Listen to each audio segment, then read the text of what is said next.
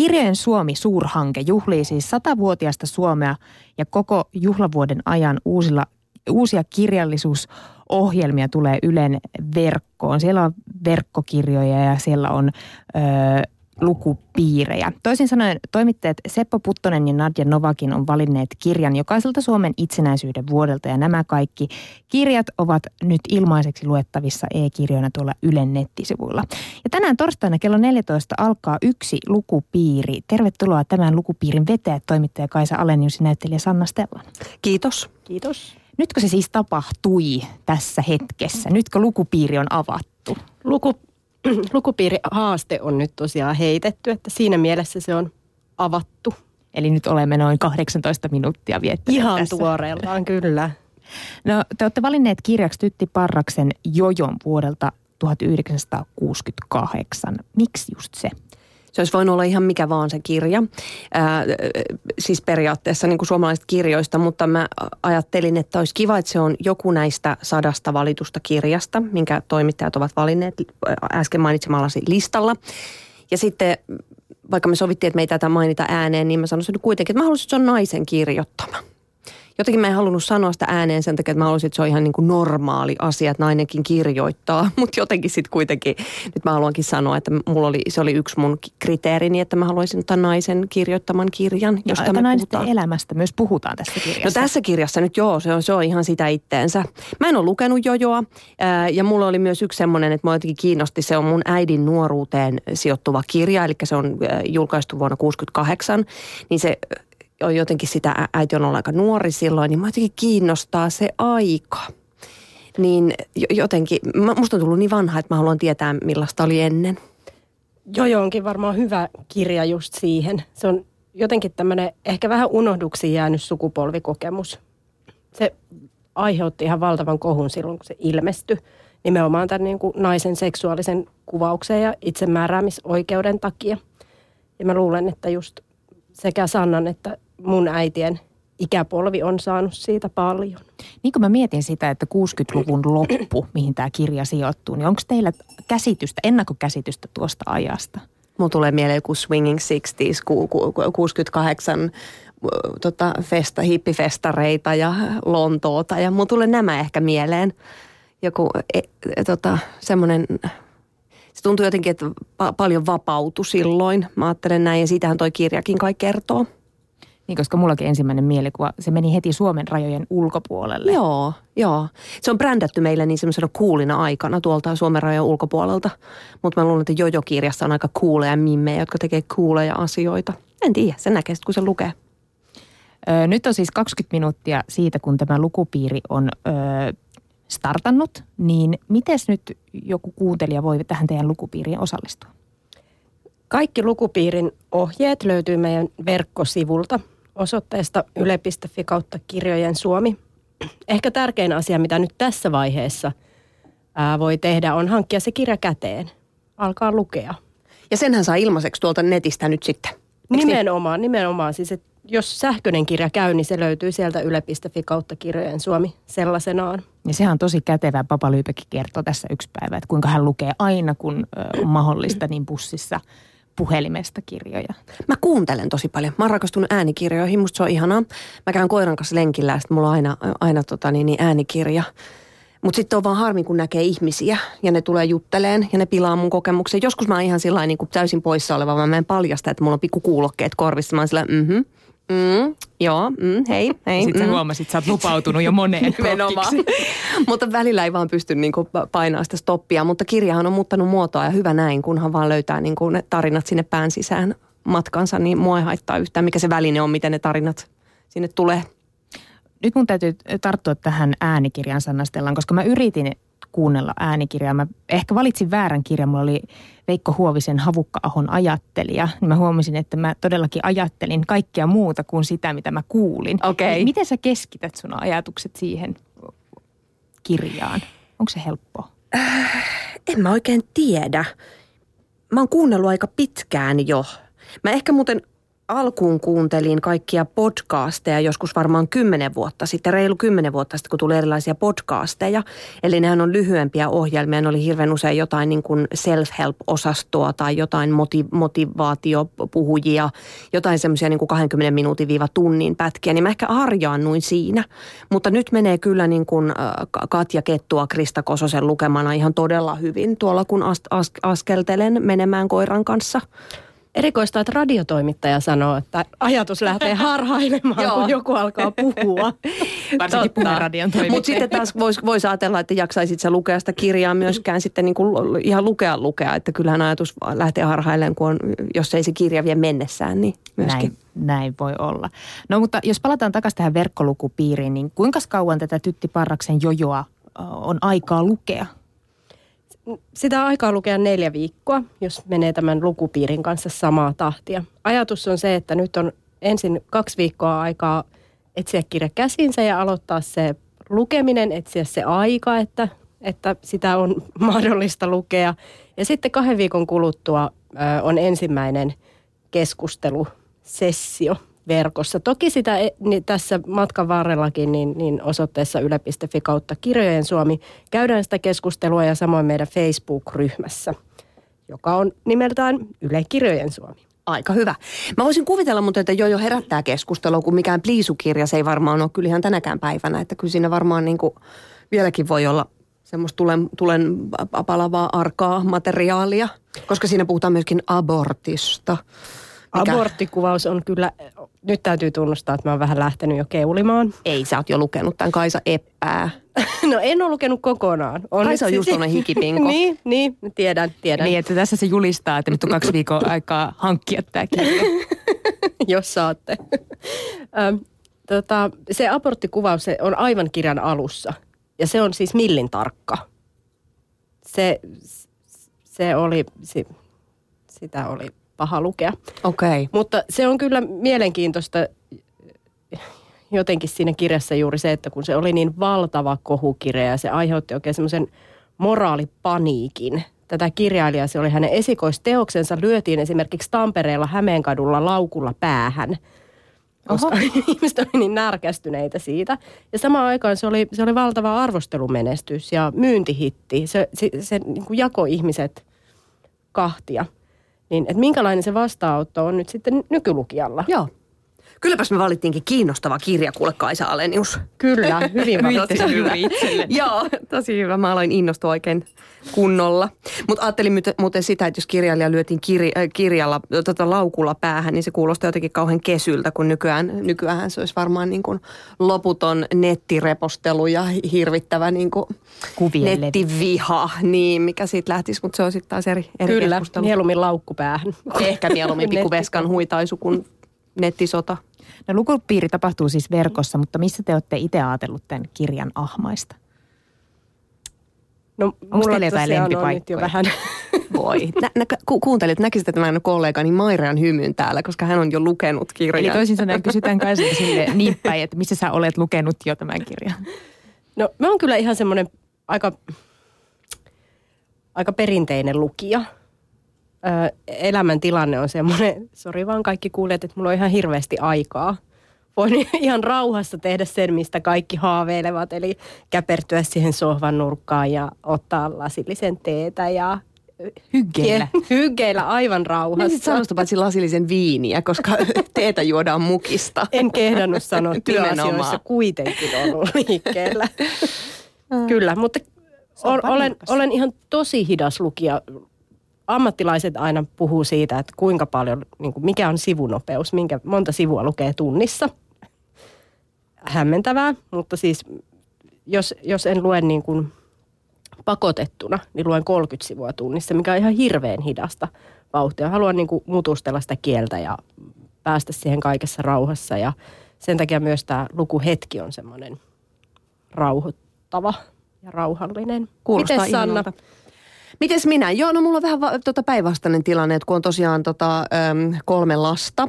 Sitten on vielä se kissa ja se koira, joka pitää käydä sen jälkeen ulkoiluttamassa, kun on, kun on saanut viimeisenkin lapsen, joka on yhdeksän kuukauden ikäinen vauva, niin nukkumaan. Niin tota, ä, sitten otetaan kirja käteen niin mun täytyy ottaa semmoisia rykäyksiä. Ennen mä aina luin ennen kuin mä menin nukkumaan, niin muutaman sivun. Nykyään äh, siinä on se vauva ja siinä on sitä kaikkea hössää, niin mä otan semmoisia niin aikoja itselleni, pikku, pikku ikkunoita, että mä rykäsen niin kuin monta sivua eteenpäin se sopii ehkä mulle nykyään. Eli kovalla tuntinopeudella. Kovalla tuntinopeudella. Mä en tiedä mun tuntinopeutta, mä en ole, mä en ole näin tota, tässä inessä, tässä lu- lukemiskenessä tuolta kantilta, mutta joo, mä tykkään muutenkin siis, äh, kyllä mä sitten joskus teen sen, että mä valvon johonkin kahteen kolmeen yöllä ja luen vaan jonkun loppuun. Siitähän kärsii sitten koko perhe, perhe seuraavana päivänä, mutta tota, joskus on vaan niin kuin pakko. Mutta tutkimusten mukaan lukeminen parantaa terveyttä. Aivan ja se on hyväksi, varmasti. että vaikka se perhe vähän kärsisikin siitä, niin sulle se on hyväksi. Joo. No minkälaisia keskusteluavauksia te olette ajatellut tehdä sitten tässä lukupiirissä? Niin, kyllä se varmaan lähtee siitä Sannan prosessista ja niistä kysymyksistä ja lukijoiden kysymyksistä liikkeelle. Joo, ja ylipäätään, että mitä ajatuksia se herättää niin. lukioissa. Ja mua nyt, mua jotenkin se ajankuva, mä en ole tosiaan lukenut sitä, sanon sen miljoonainen kerran, niin mä en, kun mä en ole lukenut sitä, niin mä en ihan vielä tiedä, että mistä me tullaan puhumaan. Että se, se tulee niin kuin, se nousee siitä kirjasta, mutta nyt äkkiseltään mä voisin sanoa, että varmaan tulee kiinnostamaan se, fakta, että se oli aikanaan silloin niin valtavan kohuttu sensaatio, shokki, shokkiteos, että miten, miltä se näyttäytyy, että onko se niin kuin vähän hupsua ajatella, että se oli niin shokeeraava. Mä en tiedä, vai onko se vieläkin shokeeraava. Tai että mistä niin kuin nuori nainen nykyään voisi kirjoittaa, mikä olisi yhtä shokeeraava. Et, siis jos abortilla aloitetaan, niin kyllä se vieläkin olisi aika shokeeraavaa kirjallisuudessa saada millin tarkka kuvaus siitä. Niin mä, mä en tiedä, siis kiinnostaa. Joo. Ehkä, saanko sanoa? Joo. Kaksi asiaa. Ekanakin se, että ensimmäinen kysymys on tietenkin se, mitä, mikä nyt on jo, jo herätetty, on se, että, että mikä aiheuttaisi tänä päivänä jonkun moraalikohun tai moraalipaniikin, niin kuin me ollaan käytetty sitä sanaa. Ja sitten, eikö lukupiiri-idea ole se, että jokainen osallistuja tuo siihen oman lisänsä? Joo. Me tehdään tämä yhdessä lukijoiden kanssa, eikä ole tarkoitus, että täältä nyt – ylhäältä Pasilan tornista sanellaan, että mistä puhutaan, vaan, Joo. vaan puhutaan siitä, mikä ihmisiä kiinnostaa. Olisi ihan hauska kuulla just, että mitä, mitä ihmiset siitä pitivät, mikä, mitä ajatuksia se synnytti, mitä muistoja. Varmaan mä voisin kuvitella, että olisi, olisi hauska kuulla vaikka ihmisiltä, jotka on lukenut sen aikoinaan, naisilta, jotka on ollut sen ikäisiä silloin. Se olisi ihan mielettömän hienoa. Ja sitten just nuorilta, jotka on nyt kirjan hahmojen ikäisiä, eli vähän yli kaksikymppisiä olisi tosi kiva kuulla niiltä, että mitä ajatuksia se herättää. olisi kiva kuulla miehistä, mie, miehiltä, että mitä he tästä ajattelevat naisten, naisten maailmasta, naisen kirjoittamasta teoksesta, näin, näin jotenkin naista koskettava asia. Niin, en mä tiedä. Se näkee sitten. Tehdään se yhdessä ihmiset, kuulijat, lukijat. Oletteko te muuten ollut aikaisemmin lukupiireissä? Kyllä. Mulla oli iki oma lukupiiri noin kymmenen vuotta sitten. Se oli ihanaa. Mä olin juuri silloin tullut Suomeen pitkän pitkän ulkomailla oleskelun jälkeen, 11 vuotta ulkomailla. Sitten mä muutin Helsinkiin ensimmäistä kertaa ikinä, en tuntenut oikein täältä ketään. Mutta olin vähän nähnyt jossain niin kuin jotenkin aavistuksen verran ö, ö, saanut kosketusta johonkin kiinnostaviin tyyppeihin. Ja sitten mä kutsuin nämä tyypit kanssani lukupiiriin. Ja sitten yllättäen ne innostukin hirveästi. Meitä oli kymmenen. Ja me tavattiin aina yhden ravintolan pyöreän pöydän ääressä ja siellä me sitten aina keskusteltiin kirjallisuudesta. Ja juotiin punaviiniä, koeteltiin, että se kuuluu asiaan. Ja, ja, niin te tapasitte tämmöisessä julkisessa tilassa? Me tavattiin julkisessa tilassa, kyllä. Kun mun mielestä siinä on semmoinen ongelma, että kun naiset kokoontuu, niin sitten se menee aina siihen hössötykseen, että kuka tuo piirakkaa. Ja siihen menee niin kuin 60 prosenttia siihen piirakan puhumiseen ja tuomiseen. Mä rakastan ruokaa ja piirakkaa, mutta niin on ihana ulkoistaa se jollekin muulle se piirakan laittaminen. Niin sit Eikä tarvitse kenenkään siivota. Ei tarvitse siivota. Niin sitten, sitten löytyi tota, tämä ihana iso pyöreä pöytä, jonka ääressä me aina tavattiin. Se oli aina se sama paikka myöskin, se oli jotenkin hirveän hauskaa sen pyöreän pöydän ääressä siellä höpötellä. No miten se ö, lukupiiri muuttaa sitä kirjakokemusta? Mitä siitä saa Ää, se on vähän niin kuin väritkin ihmiset näkee niin eri tavalla, niin itse asiassa kirjankin ihmiset lukee tosi eri tavalla. Sieltä tulee niin kuin joku rakastaa yhtä hahmoa, toinen vihaa sitä hahmoa. Ihmiset heija, peilaa, peilaa kirjan, kirjan tapahtumia omien kokemustensa, oman tietämyksensä, oman historiansa kautta. Niin tosi eriäviä mielipiteitä. Ja se on aika hauskaa. Ja sitten kun, kuten mä sanoin, mä en tuntenut näitä lukupiirin ihmisiä, eivätkä hekään tunteneet toisiaan, niin sitten tosi nopeasti sitä tutustuu, koska mennään niin kuin hirveän nopeasti asiaan. Kaikki semmoinen niin höttö, pikku small talk jää pois, koska sen kirjan kautta pääsee niin, niin nopeasti isoihin teemoihin käsiksi. Ja koska kirja on aina jotenkin henkilökohtainen, niin sä et voi niin kuin piiloutua oikein minkään taas siinä, koska se on sun henkilökohtainen lukukokemus, niin sit sä annat itsestäsi aika paljon siihen keskusteluunkin. Vau, wow, kuulostaa tosi hyvältä. Ylen toimittajat Seppo Puttonen ja Nadia Novakin siis valitsi kirjan jokaiselta Suomen itsenäisyyden vuodelta ja tämä lista nyt löytyy Ylen nettisivuilta. Oletteko te selannut tuota listaa? Kuinka moni noista kirjoista oli teille tuttu? No oon selannut ihan jo työnikin puolesta, mutta olisin kyllä selannut muutenkin. Ja piti, koska olen ehkä hieman lapsellinen, kuten monet aikuiset ovat, niin laskee, että kuinka monta olen lukenut sieltä. Totta kai. Ja luku oli 32, että vähän huonosti meni. Mutta toisaalta paljon luettavaa vielä. Toi jos muuten teidän kannattaisi ehkä tehdä semmoinen niin kuin nettiin, että että kuinka monta näistä olet lukenut Facebookiin, totta, totta. koska ihmiset rakastaa niitä. Nythän mm. on Facebookissa pyörinyt semmoinen kuin nuoruuden kirjahaaste. Teinikirjahaaste. Teinikirjahaaste, se on ilahduttanut mua suunnattomasti, kun siinä on muisteltu niin kuin teiniään tärkeitä teoksia. Ja muutenkin tämmöiset on ihania tämmöiset haasteet, niin kirjahaasteet. On. Kirjahaasteet on aina hyviä. Ää, nyt en yhtään taas vastannut sun kysymykseen. Sun kysymys oli, oliko ne tuttuja, onko tutustunut siihen listaan. Se lista on mun mielestä ihana jo, kun mä luin sitä listaa, niin mulla tuli semmoinen olo, niin kuin mä olisin fiksuuntunut ihan hirveästi. Pelkästään sen listan lukeminen oli hauska. Ja sitten se on tosi kiinnostava katsaus niin kuin Suomen historiaan, a- aikaan, mitkä, on ollut, mitkä, mitkä teokset on ollut tärkeitä. Ja jos naisasiaa puhutaan, niin on jotenkin tosi kiinnostava – että siellä kirjan, kirjallistan alkupäässä käsitellään samoja, samoja teemoja, naisen vapautumista, naisen paikkaa, nainen villinä pois keittiöstään, niin sitten ne hiton samat teemat niin kuin menee läpi vuosikymmeniä, että se on vieläkin niin kuin se naisen vapaus on jotenkin, että ei se ole vieläkään itsestäänselvyys. Ja se Tuoreen haus... kirja varmaan siitä naisen vapaudesta, joka siis, se, se on hienosti mun mielestä kulkee se naisteema. Joo, Siinä niin, listassa niin on, niin on, on Pauliina Rauhalan taivaslaulu, joka josta itse asiassa keskustellaan tänään Yle Radio yhdessä varti yli viisi. Siinä puhutaan nimenomaan niin kuin, lestadiolaisyhteisössä naisen asemasta. No jäittekö te kaipaamaan jotain teosta tuolta listalta? Koska mä oon ainakin kuullut monta nurinaa, että miksei tämä tai tämä teos ole siellä. No kyllä mulle kävi sillä tavalla, että, mm, että no siellä on Marja-Liisa Vartion kirja, mutta olisin halunnut sinne hänen olivat linnut. Mutta en minkään sen takia, että se olisi jotenkin hienosti kuvastanut sitä aikaa, minkä takia nämä kirjat on valittu sinne listalle, vaan sen takia, että, että siinä on ihana naiskuvaus. täysin täysin niin kuin omista tunnesyistä joitakin kirjoja sinne kaipaa, mutta – ei ehkä mitään niin suurta sitten. Mä en ehkä ajatellut, että se on nyt ultimatelista, joka hakataan kiveen eduskuntatalon eteen. Tämä edustaa suomalaista kirjallisuutta. Mä en ehkä ottanut sitä nyt, sori vaan toimittajat, niin, niin vakavasti. Vaan minä ajattelen, että se on kahden erittäin loistavan toimittajan erittäin loistavasti valitsema kirjalista. Ja tota, että mun ei tarvitse loukkaantua yhtään, jos siitä nyt joku muu suosikki puuttuu. Mä ajattelin näin sen asian. Musta se oli hyvä lista. Juuri näin ja näin se on ajateltukin, että siihen pitää suhtautua, että se on lähtölaukaus jollekin keskustelulle siitä, Joo. minkälainen Suomi on ja miten kirjallisuus kuvastaa sitä. Ö, minkä kirjan te itse luitte viimeksi? Nyt Kaisa ei lasketa tätä jojoa. Hikipinko.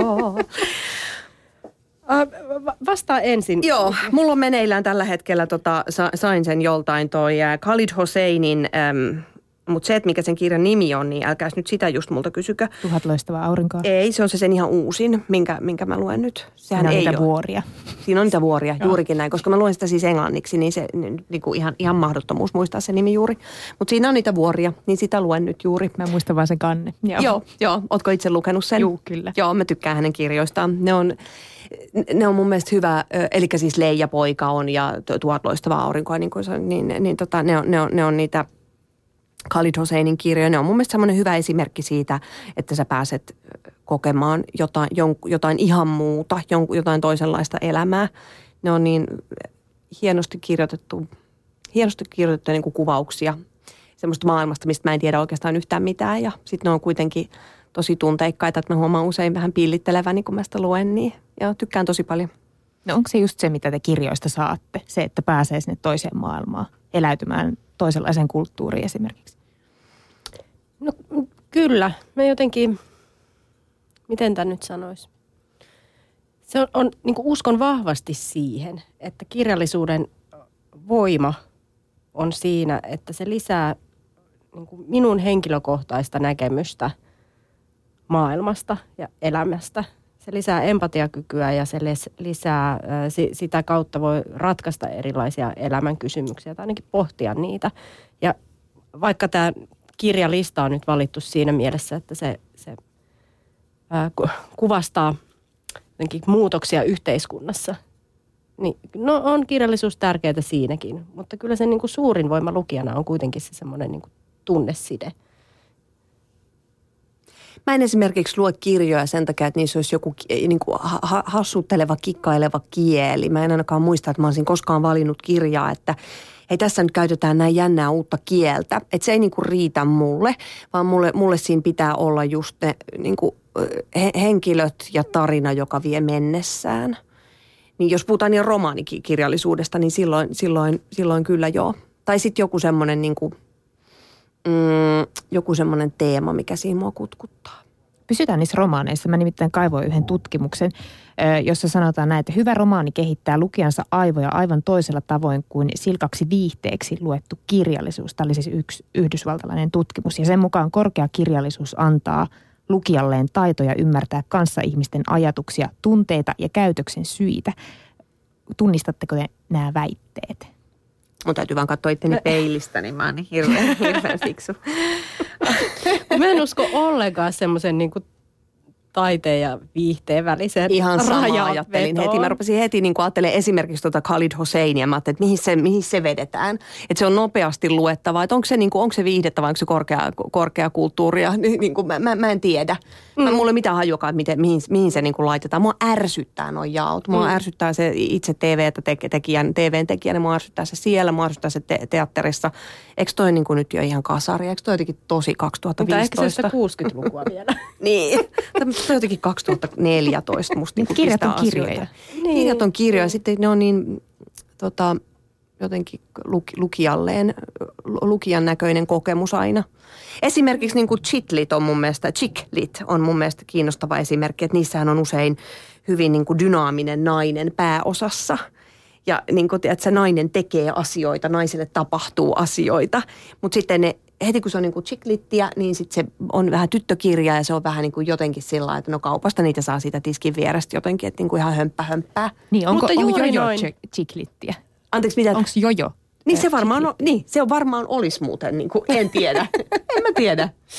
Niin, sitä voi siinä lukiessa kysellä. Mutta tähän vielä, että chiklit on, on selkeästi viihdettä, mutta sitten dekkarit on yhteiskunnan suuria kuvastajia.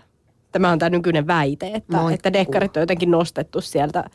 Ukkelit on aina kertoo yhteiskunnasta, no niin, nyt voin olla ihan hiljaa Mutta hei, tänä päivänä puhutaan paljon myös siitä, että nuorten lukeminen on vähentynyt ja joka, joku tokas tässä ihan vähän aikaa sitten, että eihän yhtään ihmettele, kun hän on katsoo näitä suoratoistopalvelujen sarjoja, että ne on niin hyvin tehty, että niihin jää koukkuun.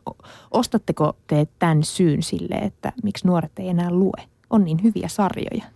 Ei tarvi. On se varmaan yksi, yksi syy ja siis ylipäätään niin kuin ihmisten vapaa-ajastahan on se, se, se niin kuin ihan hirvittävä kilpailu, että mihin, mihin se käytetään mihin ihminen käyttää oman aikansa. Että sehän on niin kuin tosi kovaa valuuttaa. Tarjolla on niin, siis yhden napin painalluksen päässä on niin valtava määrä kaikkea, kaikkea mahdollista. Toi on ihan takuulla yksi, yksi syy joo. Ja sitten toisaalta niin, no varmasti ajankäyttötutkimukset pitää paikkansa. Nyt ei ole itse asiassa tullut ihan tuoretta ajankäyttötutkimusta lukemisesta. On sitä kytänyt ja sitä on minulla lupailtu. Mutta, mutta sitten edellisessä ajankäyttötutkimuksessa kuitenkin näkyy, että, että nuoret ja lapset käy kuitenkin entistä enemmän kirjastossa. Viime vuoden myydyimpien kirjojen niin kuin, tai kokonaiskirjamyyntiä nosti se, että tuli Harry Potter uusin kirja.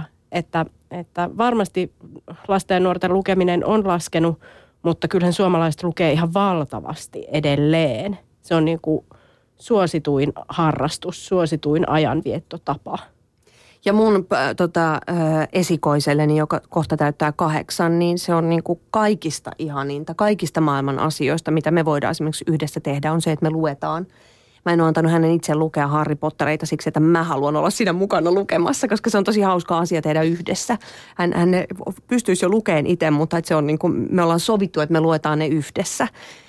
Ja, ja siis, että se, sehän on niin kuin ihanaa se yhdessä lukeminen. Sitten tuli ihan semmoinen juttu meille, me luettiin yksi niistä paksuista kirjoista joululomalla. Ja taas vähän koko muu perhe kärsi, kun me keksittiin niille jotain. No menkää nyt tekemään palapelejä tai ruokaa, että me luetaan Harry Potteria. Tuosta muuten täytyy jatkaa vielä sen verran, että kaikkein tärkein asia, mikä vaikuttaa lasten ja nuorten tai käsittääkseni, saatan keksiä myös näitä tutkimuksia omasta päästäni. Kaikki keksii niitä koko ajan. On, on siis äh, vanhempien esimerkki ja malli. vanhempien esimerkki ja yhdessä lukeminen, se, se on niinku kaikkein tärkeintä, että, että lapset löytää kirjat. Että Eihän tuohon tarvita kirjoja. varmaan tutkimusta, eikö se nyt just noin mene siis urheilussa, koska ne ihailee vanhempia Juuri niin hirveästi, tuijottaa koko ajan kaikkea, mitä me tehdään, niin ne matkii meiltä kaiken. Niin totta kai, jos me luetaan, niin nekin rupeaa lukemaan. No mitkä oli teidän nuoruuden kirjat? Mä olin tosi helppo. oli siis viisikot ja sossit seikkailut, eli Edith Blytonin kaikki kirjat. Mulla oli oma salapoliisikerhokin sen takia ja vakoilimme naapureita anteeksi kovasti. Ää, ja sitten oli tietenkin erilaiset mm, niin kuin heppakirjasarjat, Nummelan ponitallit ja ratsastan edelleen. Mutta en kyttää enää naapureita. Sen jätit pois. Entä Sanna?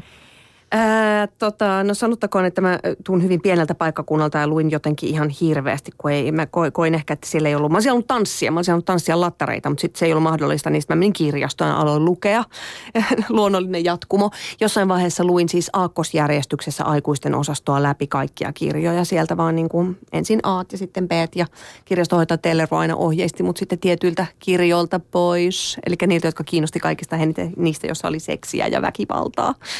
Telleroi on antanut niitä mun lainata. Sitten mä luin niitä salaisia kirjastohyllyjä välissä. Ää, Narniat mä muistan, kun mä jotenkin Narnia-kirjasarjan luin. Ja sitten mä luin sen yhden ja sitten mä kävin sen palauttamassa. Ja sitten se jotenkin hävisi mun päästä se sen kirjan nimi ja mä en löytänyt sitä. Ja mä muistin, mistä mä olin niin kuin, tiedätkö, että, mistä, että mä lainasin sen tästä ja sitä ei ole enää täällä takana. Ja mä kävin siellä kirjastossa, niin kuin, että sen oli varmaan joku lainannut. Ja mä kävin sitä kirjahyllyä läpi siitä. Takaa, tai katoin, sieltä, katoin. Joo. Mä katoin sieltä kirjahyllyn takaakin. Ja sitten mä sen löysin. Sen oli joku palauttanut myöhemmin. Ja sitten mä luin sen uudestaan. Mutta sen mä muistan esimerkiksi Papillon kirjan luin tuota Papillon, luin sen tosi liian nuorena ja päätin silloin, että koskaan en varasta, että en joudu vankilaan. niin se jätti kauhean jälleen. Mä olin tosi nuori, kun mä sen luin, jos ikinä pitänyt. Teller, Telleron sensuuri ei tota, pitänyt siinä kutia. Niin mä mietin, että me ollaan nyt ylistetty kirjoja aika kovastikin tässä hetkessä, mutta onko teillä mitään huonoa lukukokemusta? on, totta Todellakin. kai. Mä vaan luen niitä loppuun sitten. no, mä vaan lopetan mm, kesken. Mulla oli tosi vaikea elämäntilanne joku kymmenen vuotta sitten ja mä en saanut unta. Ilman todella kelvotonta elämäkertaa, Fidel Castron elämäkertaa. Mä en ole siis kerta kaikkiaan tullut toimeen ilman sitä kirjaa. Ihana yksityiskohta. Mä en voi kyllä tuohon nyt keksiä mitään parempaa. ja mahtavaa. Mä, mä en lue siis loppuun, jos mä en tykkää, mutta joo. Täytyy kokeilla tätä Fidel Castroa, jos on hankalaa elämässä. Miten sä siitä siis sait? Unen unen, unen. niin. Se oli, se oli niin huono. On, on, se oli niin huono. ah, mahtavaa. Tota, aika kuluu, mutta äh, mä haluan kysyä vielä, että onko teillä mitään tämmöisiä ihania kirjarakennusmuistoja? Mä muistan vaan Roomassa mä ihastuin pienen antikvariaattiin. Tanskassa on ihana kuninkaallinen kirjasto.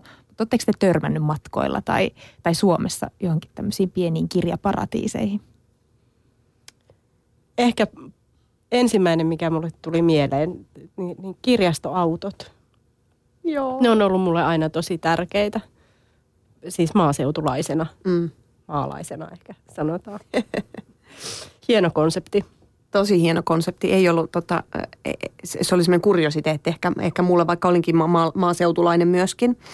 Mutta mä, mä olin sillä melkein sitä kirkonkylältä, niin mä pääsin raahautumaan aina sinne pyörällä, sinne onnekas. oikeaan kirjaston. Onnekas, onnekas. Ää, mun tulee yksi teatteriesitys mieleen, jossa oli kirjoja. Oliko se siis se Roald Dahlin Matilda vai Matilde?